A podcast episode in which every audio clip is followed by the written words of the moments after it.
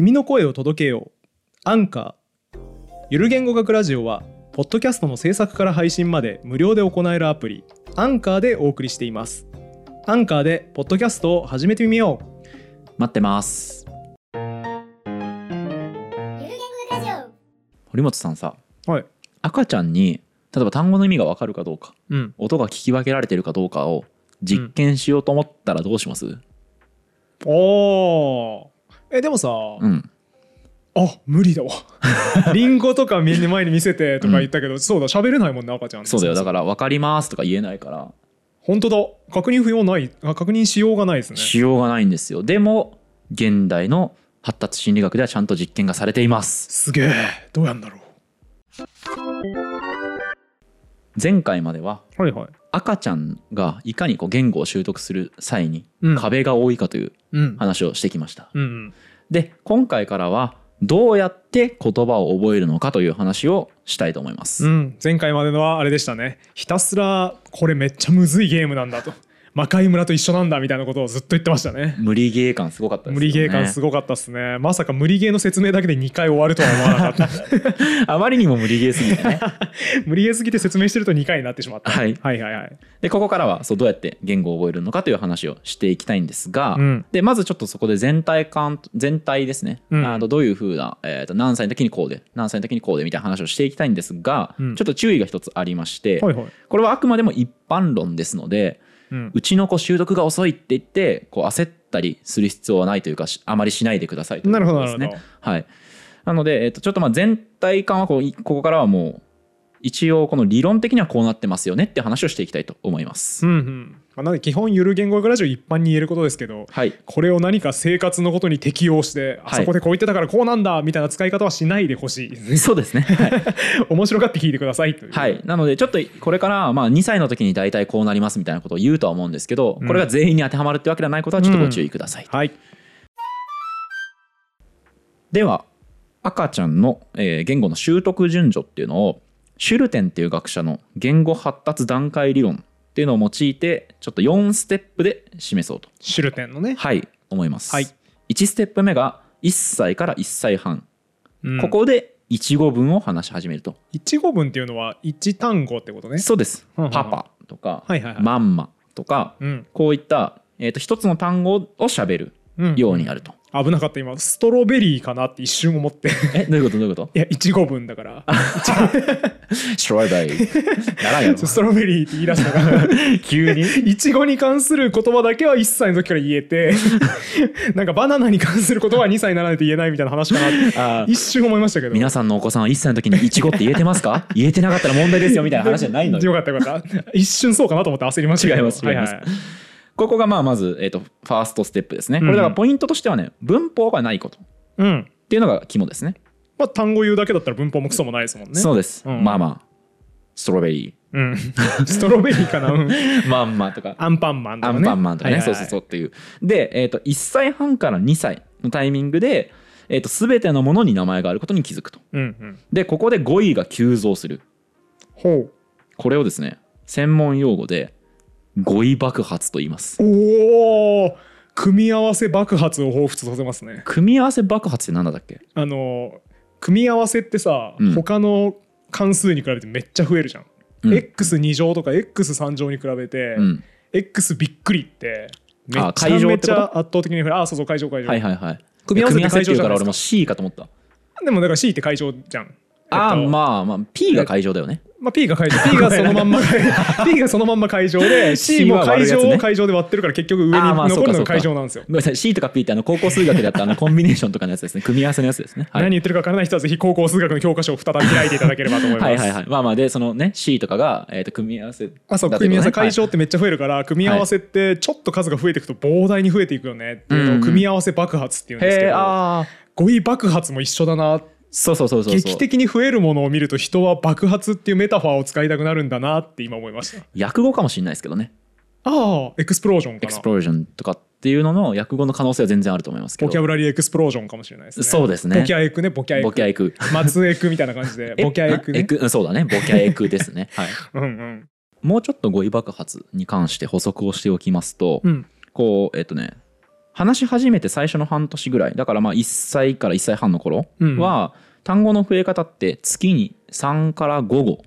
ぐらいしか増えないと。そんだけしか覚えないと怒られますね先生にお前さん単語しか覚えてないのか今月みたいなそうそうそうそうそう、うん、ただいっさいこう半になると月にさんじゅうからごじゅう語になると。うんうんうん、まあちょっと増えた。いちにちいち単語以上でも受験生はもっと全然やりますからそうですね、うん、これ有名な笑い話があって、はいはい、えっとねドイツかどっかにちょっとごめんなさい国とか曖昧で、うん、ざっくり話すんですけど海外に単身赴任に行ったお父さんが、はいはい、そこでまあ赤ちゃんができたと。お父さんが、うん、単身赴任じゃないか海外に移住した、うん、仕事でね移住した家族が赤ちゃんができて、うん、で自分もその国に移ったからじゃあドイツだとしたらドイツ語を覚えなきゃいけない、うんうん、日本人の人だから。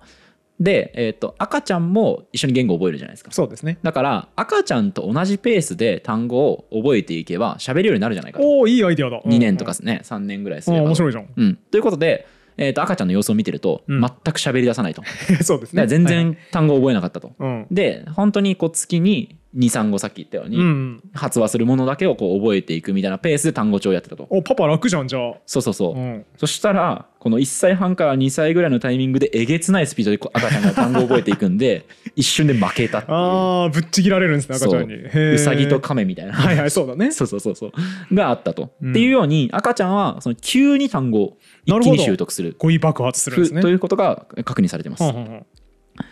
はい、そしてさんステップ目ですね。これがにさいからにさいはん、うんうん、ここで活用や語形変化、うん、それから文の並列的な結合を、えー、覚えると。うーん、まあ、だからちょっと文法っぽいとこに踏み込んでくるってことですね。そうですね。活用だから例えば食べる、食べた、うん、食べてとかそういうような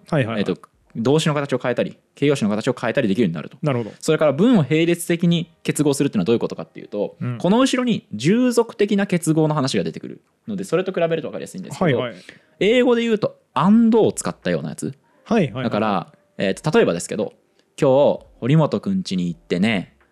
堀本くんと一緒にご飯食べてね」みたいな。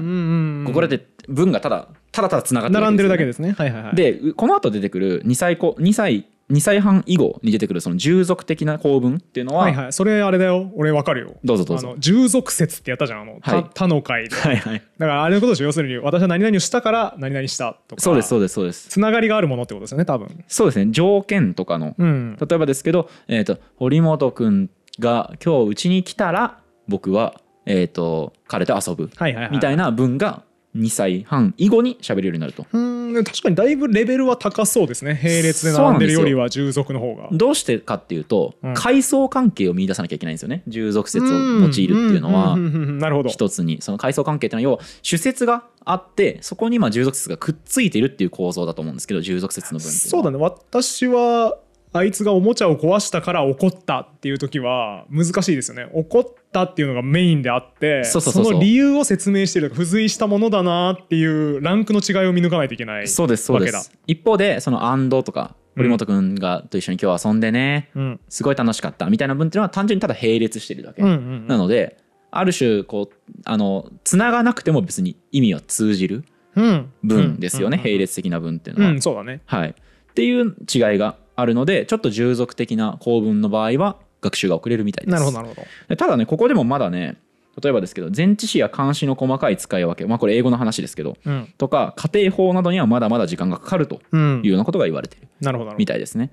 というわけでちょっと簡単におさらいするといっさいからいっさいはんでいち語文、うん、でいっさいはんからにさいでに語文、そして語彙爆発が起きると、うん、でその後に、えー、と活用とか語形変化、そして並列的な結合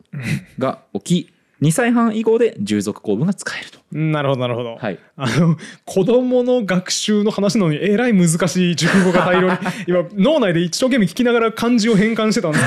けど多いな漢字びっくりした今。確かにさ、ドンピシャでさ、赤ちゃんはこういう文しゃべるようになりますっていう例文を与えればさ、それで済む話だね。そうなのになんか従属がうんたら並列がなんたらもう漢字多いな。もう一度じゃあ言い直しておくと、うん、いっさいからいっさいはんはまんまとか、うん、ママの時期、いっさいはんからにさいの時にはめちゃくちゃ単語を覚える時期、うん、でえー、っとにさいからにさいはんの頃はえー、っと堀本くんと遊んでね、うん、すごい楽しかったよ、うん、みたいな文を喋ると。なるほどなるほど。でにさいはん以降は堀本くんと遊んだとしたらめっちゃ楽しいみたいな文を喋るようになるっていうことです。めっちゃ分かりやすくなった急にさっきの漢字まみれだったの何やったんや活用や語形変化、文の並列的な結合などが見られるようになりますね。それ面白いな水野さんの飲み会でやってほしいボケだそうすげえ難しい話を赤ちゃんの言語の話で使うっていう。やっぱさ語彙爆発があった時にもさ同じタイミングで文法形体操とかって見られるようになるじゃんあこれ赤ちゃんがねなのでちょっとここから具体的な実験の話が出てくるときに、うん、例えばいっさいはんの子供にとかじゅうろっかげつの子供にとかなんかそういう事例が出てくるんですけど、うん、ざっくり覚えてほしいのはこのにてんだけです。いっさいの子供は一語発話が多いと、うん、でにさいになると単語をつなげ出すっていうことをとりあえず頭に置いて聞いていただければ分かりやすいんじゃないかなと。めちゃめちゃ覚えやすいですね。ちょうどいっさいがいち語に対応してて、はい、にさいがに語に対応してる。そうですね。なるほど。まあ、もちろんもう一回繰り返しになるんですけど個人差は当然ありますが、大体ざっくりこんな感じです。なるほどなるほど。ではここからは赤ちゃんに具体的にした実験についてお話ししていきたいと思います、はい、冒頭でね赤ちゃんに実験するのどうやってやるのという話になりましたが、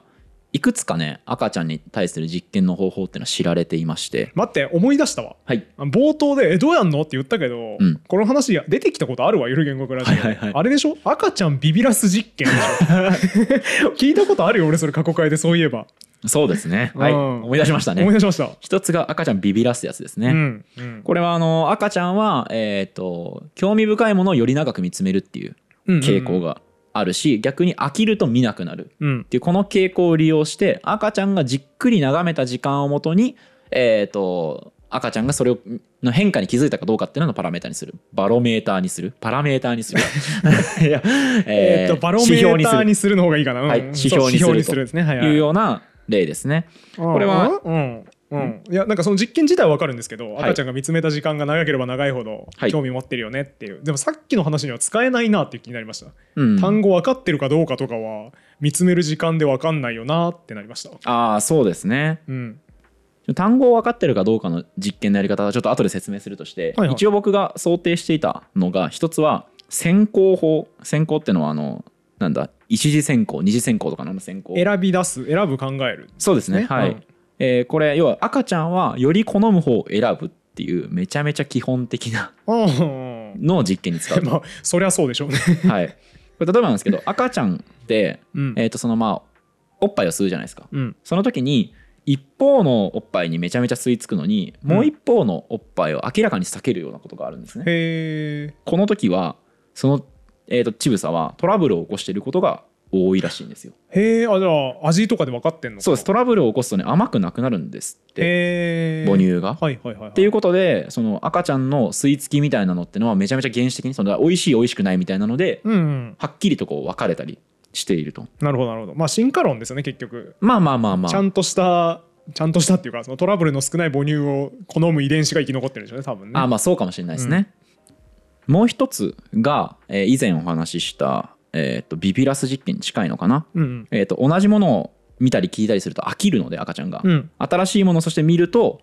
あのびっくりするとびっくりするというか注視するっていう、うんまあ、これ順化脱順化法という名前がついていてえ純粋の順、えーとね、順ってのは慣れるっていう感じですね。あ、はいはいはいえー、と馬に川と書いての順。なるほどなるほど、はいまあ、要は赤ちゃんに一通り見せて飽きさせた後に違う刺激を与えたら赤ちゃんの注意が復活するのか、うん、それとも赤ちゃんは気づかないのかっていうのを実験に使うと。順化脱順化実験ですねそれが、はいうんうん、これよくやるのがあのおしゃぶりコントロール実験ですねすごいあの賢そうな単語とバカそうな単語がくっついてますけどおしゃぶりとコントロール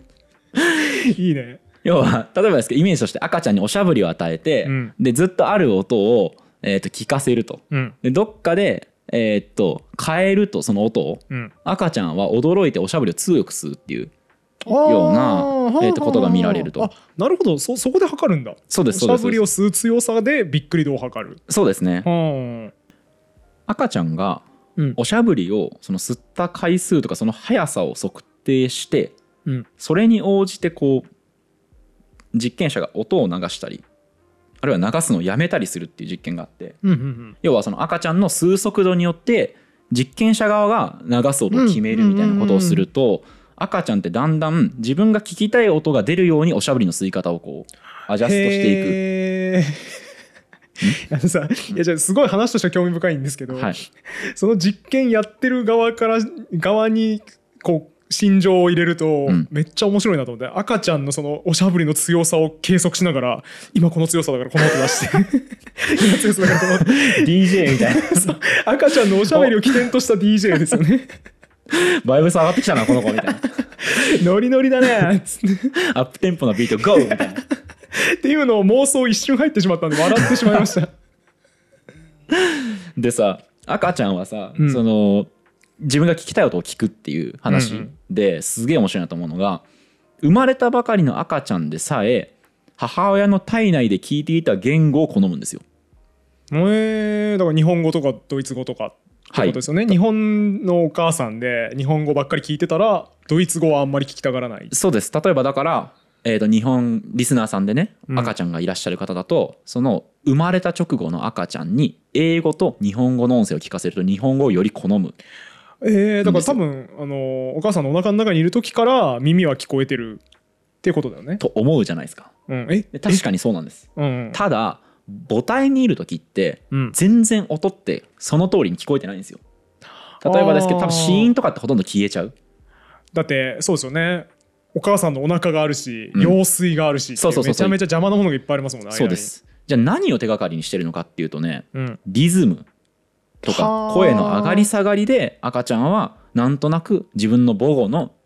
特徴を掴んでる。じゃあやっぱますます ディージェー じゃんドゥッドゥッドゥッっていう低音低音でこう乗ってるわけですね赤ちゃんは。はいはい。歌詞は聞いてないってことか。うん、そういうことそういうことだからもうまさにクラブと一緒ですよ完全に羊水の中はクラブと同じ極端な主張ですけどね、はい、多分過言でしたねすいません僕が想定していた例えは、うん、こう、うるさい電車の中にいて、うんうん、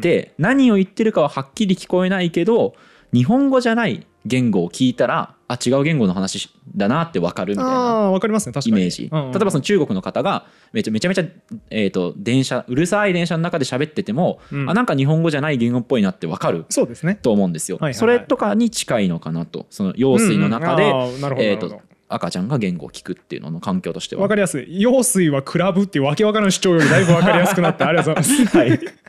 我ながら何言ったのかな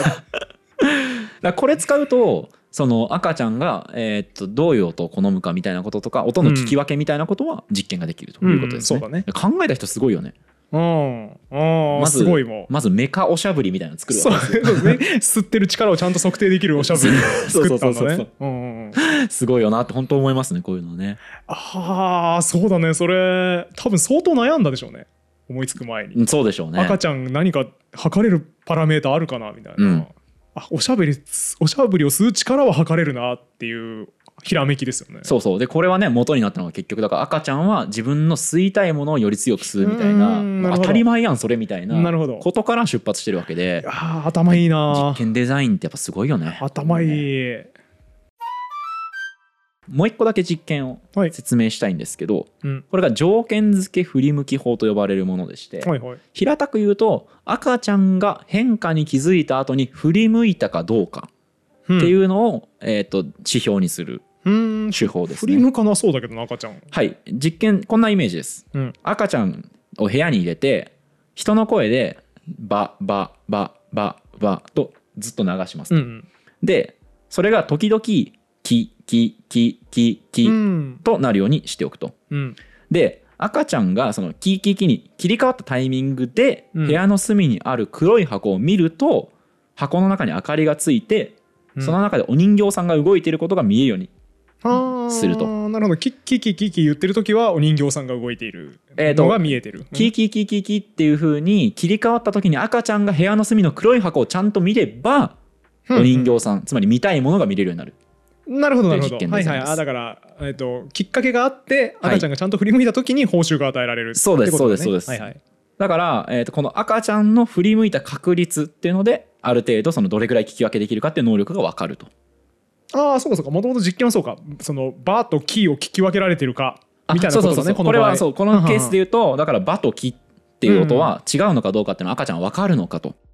例えば、うんパパパパパと流れてて、うん、パパパパパに切り替わった時に、うん、堀本さん違いに気づきます？全然わかんないです。パって言ってんなこいつって思いました。ずっとパって言ってると思いましたよね、うんうん、パには、えー、と有機音って言って呼気をたくさん含む、うん、パーっていう、はいはい、どっかでやったのそれも、うんうん、音があって、だからパーとパーは違う、またこれうまく発音できるか怪しいんですけど、はいはいはい、日本人はこれ気づかないからこれ切り替わっても振り向かない、見ないですよね、部屋の隅とかの箱を、うんうん、でも、えー、韓国語かなは確かちょっと怪しいな、怖いな、うん、怪しいな、曖昧です曖昧です確かあった気がする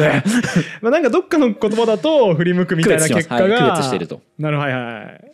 ということで、うん、この例えばすごい微妙な違いしかないものとかを、うん、この実験手法で赤ちゃんに聞かせて振り向くかどうかを調べれば、はいはいはい、赤ちゃんは何歳とか何ヶ月のタイミングまでこの音が聞き取れて、何ヶ月以降だと聞き取れなくなるかみたいなことが分かると。なるほどね。いうことですね。はあ、確かにそれだったら分かるわ、完全に。分かりそうですね。バとキの聞き分け完全に。めっちゃ簡単じゃないですか。うん、でパーとパーも多分その、うん、えーと音素を持ってる言語の話者だったら余裕で分かると思うんですよ、ね。うん、うんそうだね。で赤ちゃんにそれが果たしていつ発生するのかっていうのはそれで調べられるということですね。はい、なるほど。実際にはせんきゅうひゃくはちじゅうよねんにえーと、英語だけが話されてる家庭で育った赤ちゃんが英語では区別しない音、うんえーと、実際にはこれ覚える必要全くないんですけど、ヒンディー語の死刑音 と,、えーとソリジタ音の違いとか何にも分かんないけど、はいあとネイティブアメリカンの、えーとセイリッシュ語で話されてる軟口外音と口口外音の違いを聞き分けられると一個も分かんないね、さっきから何一つ分からない入ってきてる言葉が本当はね、僕がこれ発音できたらいいんですけど、うん、ちょっとごめんなさい、僕は発音できないのでちょっと諦めるんですが、はいはい、まあこれは要は英語では区別しない、うん、違いが分かりづらい音だと思っていただければいいです、うん、これを、えーと、赤ちゃんに聞かせるとどうなるかというと、うん、生後半年だとみんな区別できるのにじゅうにかげつになると区別できなくなるという結果が出たと。へー、だからなるほど、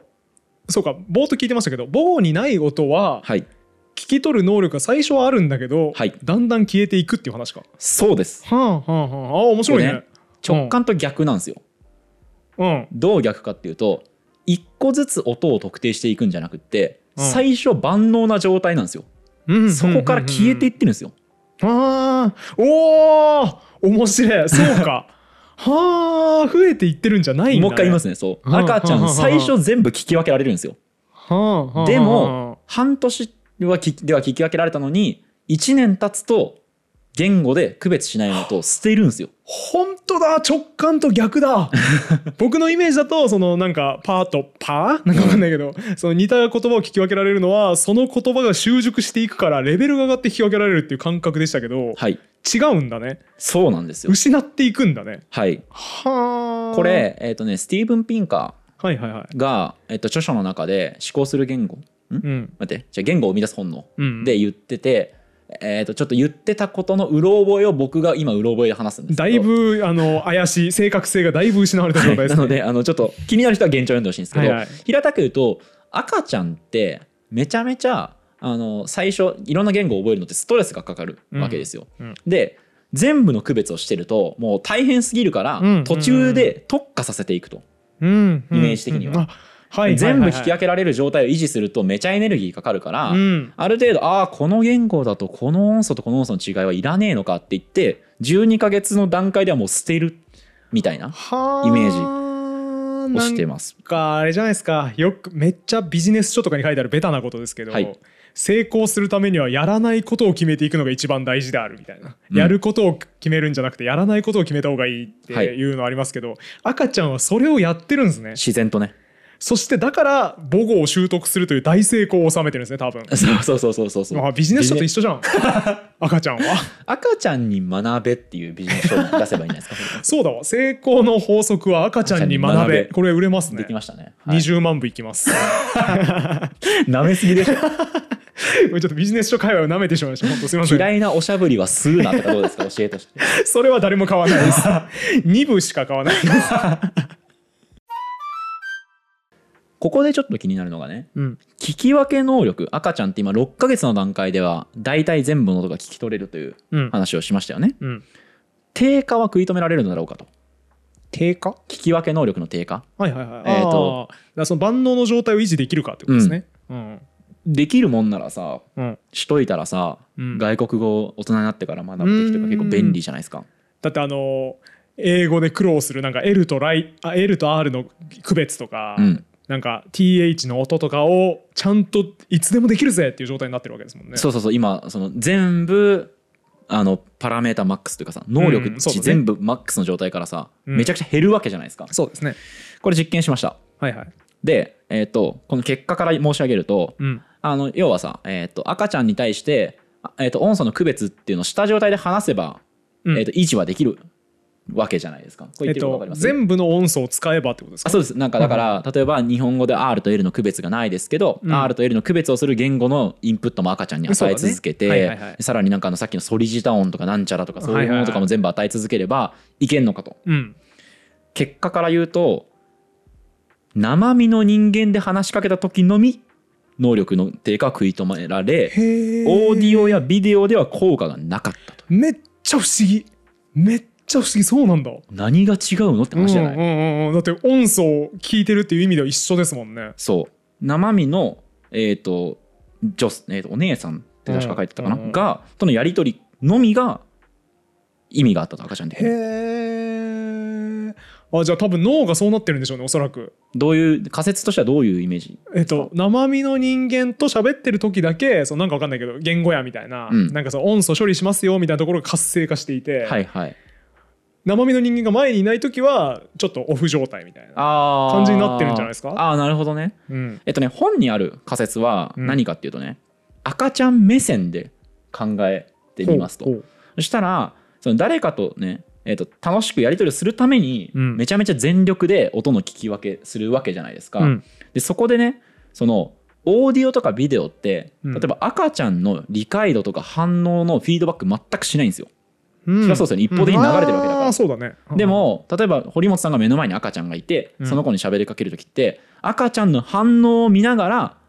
堀本さんも赤ちゃんの反応を受けてインプットを与えますよね。そうですね。例えば赤ちゃんがわーって言ってる時にちっちゃい声で喋るとかさ、うんうんうん、あの赤ちゃんが注目しない時に喋るとかあんましないじゃないですか、うんうんうん、っていう赤ちゃんにとって意味があるやり取りっていうのは結局目の前の相手が自分に対してフィードバックを返してくるかどうかだったんじゃないかっていう。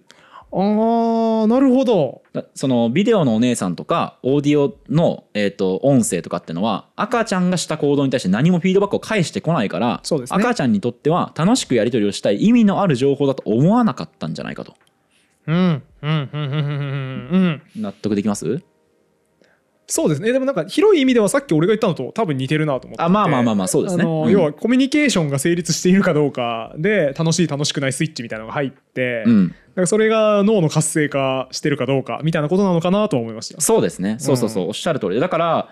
えっと、さっきの話全部まとめるとね、うん、赤ちゃんってめちゃくちゃ戦略的にリソースを分配してるんですよ。うん、ああ、いいまとめだ。多分そうですね。聞こえてくる音、あ、そもそも最初に、えーと、全部の音聞き分けられる状態から特化していくっていう話もそうだし、うん、それとは別で、えーと、聞こえてくる音っていうのが自分が楽しくやり取りをするために必要かどうかっていうこととかも取捨選択して、うん、機械的なオーディオの音とかっていうのはその意味がないと判断し、一切そこにリソースを割かないっていう選択をしてるんです。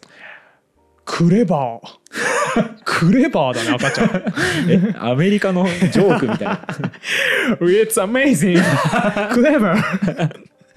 いやでも本当思った、今クレバーだなっていう。そうそうだし、赤ちゃんにとっては生きていって生きていくことと言語を学ぶっていうのは死活問題なので、そうですね、うんうん、もう全力で使うべきところ使わないところっていうのを選択して集中してるんだなっていうのが、ここのまず音に関しての話ですね。そうですね。今の話だから二重にそうってことだよね、うん、えーと、インプット元がそもそもオーディオみたいな、うん、なんかこっちとインタラクションできないようなものにそんなに注意されててもしょうがないでしょうっていうインプット元がそもそもリソース分配の結果だし、はい、そしてその結果学ぶ音素自体も、うん、どうせ俺この言語使わない、この音使わないなっていうのはだんだん切り捨てていくっていうのもリソース分配、そうですっていうことですよね。二重で。すげえ、いいまとめ。ありがとうございます。いやすごいわ、いい話これ、うん。ということで、ここまでが赤ちゃんが音素を獲得するまで、だからろっかげつからじゅうにかげつぐらいの間の話でした、うん、ようやくこれで音を獲得すると、なるほど、いうことですね、うんうんうん。もう一個だけ、あと声の話をしましょうか、うん、赤ちゃんのむずいポイントでいうと、はいはいはい、あの前も話したと思うんですけど、赤ちゃんの口って、うん、口口内とか歯とかって当然ですけどその成人ほど仕上がってないんで、そうですね、発音できない音、うん、めちゃめちゃあるんですよね、うんうんうん、で、えーと、力いっぱい声を出そうと思うと叫び声になっちゃってあのわーってこう赤ちゃんがね、うんうん、なってるあの状態になると、うん、で生後 に,さん ヶ月ぐらいである程度こうリラックスした発声ができるようになると、うーん、で よん,ろく ヶ月ぐらいでようやくその口の中の空間が広がったり舌が自在に動かせるようになっていろんな音が出せるようになるんですね、うんうんうんうん、これ本に出てきた話で面白いなと思ったのが、うん、聴覚障害がある子どもの発声の話が出てきまして、はいはいはい、うん、これがその声が出せるんだけどいわゆるその聴覚障害がない子が喋るような言葉難語、うん、あのちっちゃい子の言葉みたいなのにならないみたいなんですね。へー、もう一回言うと聴覚障害がある子ども と,、えー、と聴覚障害のない子どもは同じろっかげつぐらいの時期でも、うん、その出てくる言葉が結構違ってくる。まんまみたいな普通のやつはあんま言わない、ね、そうですね、うんうん、でここで本で書かれてたのはその結局言語 の, その発声ができるようになるためにはまずその自分で唇や舌を動かして発声してみた後に、うん、その声を自分で聞いてえー、と再調整していくっていう練習が必要なんじゃないかと。はあはあ、フィードバックループが必要なわけですね。そうそうそうそうそう、うんうん、だから、まあ、その聴覚障害があると自分の声が聞き取れないあるいは聞き取りづらいので、うん、そういう風な、えー、と聴覚障害がない子と同じような発声にならないんじゃないかみたいなこととかが書かれていました。うーん、なるほどなるほど、はい、ここまでの話ちょっとざっくりまとめるとだからろっかげつの段階である程度ようやく舌を動かしたりえー、といろんなシーンを発生したりできるようになるよねっていう話と、うんうん、そのためには自分の音を聞いてフィードバックする能力がまた必要になってくるよねという話でした。なるほどなるほど。だから僕これ読んで思い出したのがあの世紀末リーダー伝たけしっていう漫画があるんですけど急に話飛んだな、うん、覚えあの知ってます知ってますあんまちゃんと読んだことないけど。あ、読んだことないですか、うん、これあの主人公があのリーダーなんですけど、うんうん、あの圧倒的なカリスマを誇るたけしっていうリーダーあのめっちゃあれですよねおじさんみたいな顔したやつですよねはい、はい、小学生なんですけどひげ生えてます、ね、そうだよね、はい、そのイメージだけあります。たけしね、うん、生まれた瞬間に、うん、リーダーっていう産声で泣いてたらしいんですよすげえな仕上がってますね、はい、リーダーとして。そうで確かね、うん、生後みっかで開脚前転をしたんだったっけな確か。すげえ、うん、そうっていう逸話が残ってるんですけど、はいはい、この事実と先ほどの事実から導き出せるのは、うん、たけしは生まれた瞬間から口の中の空間が異様に広いということと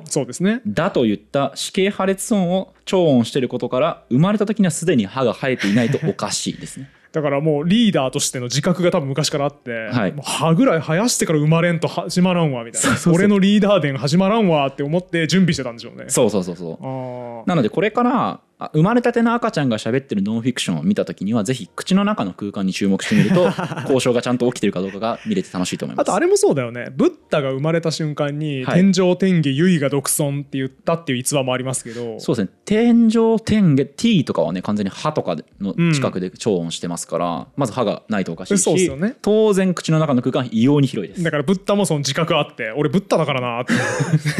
ちょっとこの後頑張んなきゃいけないから生やしとこうって言って歯とか生やしてきたんでしょうね。絶対そうです。あ絶対、はい、絶対そうときたか。絶対にそうです。コメント欄で皆さんのご意見もお聞かせください